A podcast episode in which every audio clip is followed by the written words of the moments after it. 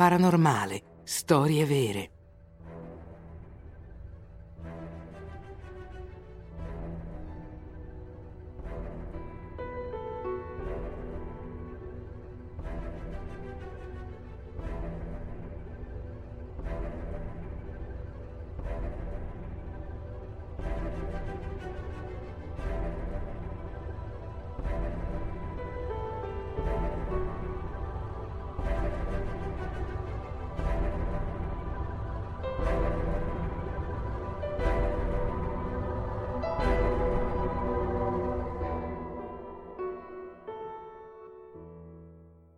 Il faro maledetto di Tevenek. Siamo in un'epoca in cui, molto prima che i fari fossero completamente autonomi, i guardiani che vi soggiornano devono scegliere tra tre strade.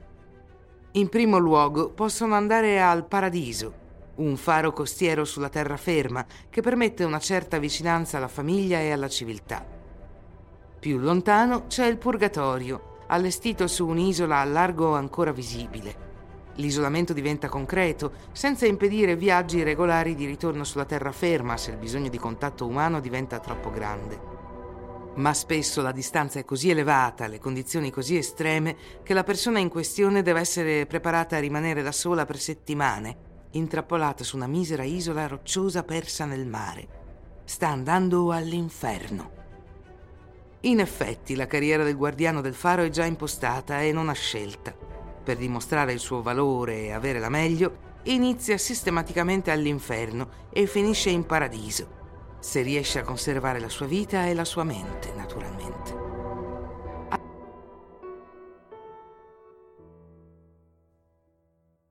Alla fine del XIX secolo i marinai bretoni volevano sfruttare un passaggio marittimo tra la Pointe du Raz, la punta del Finistère, e l'isola di Seine, situata a 10 km a ovest. La violenza delle correnti rende la manovra pericolosa. Non per niente la zona è chiamata la Baia dei Morti, dove affondano le navi e galleggiano gli annegati. Per guidare le barche verso il porto si decise nel 1869 di costruire il faro di Tevenek, una torre quadrata alta 11 metri, adiacente a una piccola casa con una cucina, due camere da letto e una soffitta, il tutto su una stretta roccia situata alle seguenti coordinate. 48 gradi 4 minuti 17 secondi nord, 4 gradi 47 minuti 43 secondi ovest. La sua posizione la rende difficile da classificare. Il faro non è veramente in alto mare, non è circondato dall'acqua a perdita d'occhio, quindi non può essere chiamato un inferno.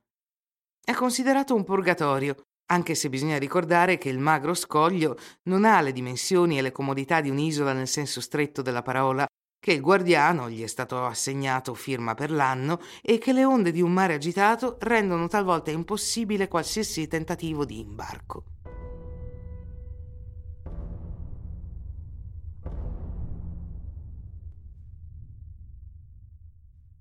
Il primo guardiano a tentare la fortuna si chiamava Henry Gisneck nel 1874, appena inaugurato il faro, baciò le sue due figlie, abbracciò sua moglie per l'ultima volta prima di dirigersi verso la roccia di Tevenek.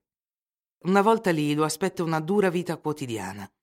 Quando non è appollaiato in cima alla torre a guardia degli obiettivi, Harry ha una serie di compiti da svolgere.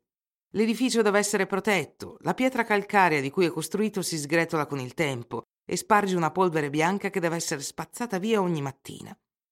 Aggiungete a questo la manutenzione delle ferramenta, dei tubi e del sistema di alimentazione del faro alla fine della sua giornata. Il guardiano può solo crollare nel letto prima di essersi tolto le scarpe. Anche se esausto, fatica a trovare il sonno. Ogni notte sente strani tonfi provenire dalle profondità, graffi, gemiti, colpi.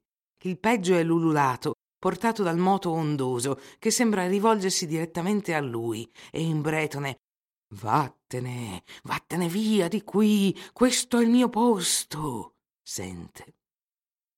Forse Harry Gisneck non era a conoscenza delle antiche leggende che circondano la roccia di Tevenek, o forse non ci credeva. Resta il fatto che molto tempo addietro, ben prima della costruzione del faro, un naufrago si trovò imprigionato su questo pezzo di roccia. Per quanto avesse gridato e gesticolato, non fu notato da nessuna nave. Ignorato, invisibile al mondo, lo sfortunato finì per morire di fame.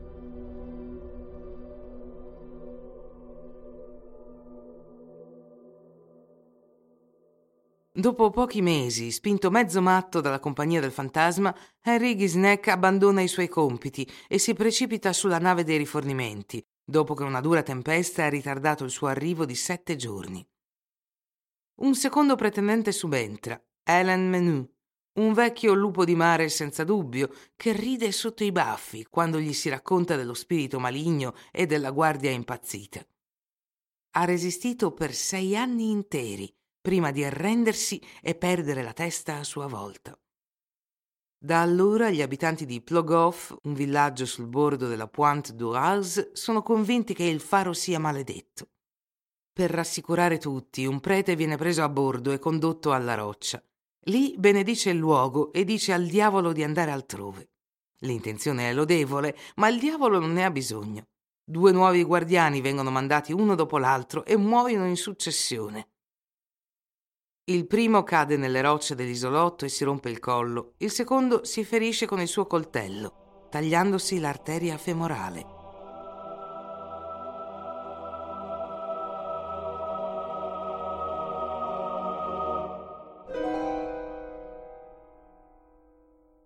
Il reclutamento per il posto divenne sempre più complicato.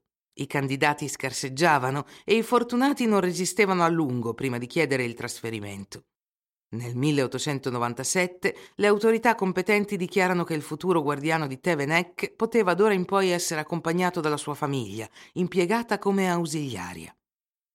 La decisione era nell'interesse generale e alla fine di dicembre i coniugi Ropart e il loro figlio si trasferirono nel faro. Non sono venuti a mani vuote. Per supplire all'approvvigionamento approssimativo, stimato una volta ogni 15 giorni, sono arrivati con tre galline, una mucca, un maiale e tutto il foraggio necessario per queste bestie coraggiose perché, come tutti sanno, su Tevenec non cresce un filo d'erba. I primi anni andarono bene, i Ropart costruirono una culla per il bestiame, riuscirono a vivere in modo autosufficiente e la signora rimase persino incinta di un secondo figlio. Tutta questa felicità deve aver infastidito il fantasma della roccia. A pochi mesi il neonato non riesce ad acclimatarsi e muore di insufficienza respiratoria. Poco dopo, e siccome la sfortuna non viene mai sola, un uragano ha strappato il tetto della casa. Il povero custode muore schiacciato sotto le macerie. In attesa dell'arrivo dei soccorsi, la signora Robert è costretta a usare il sale per conservare il corpo del marito morto.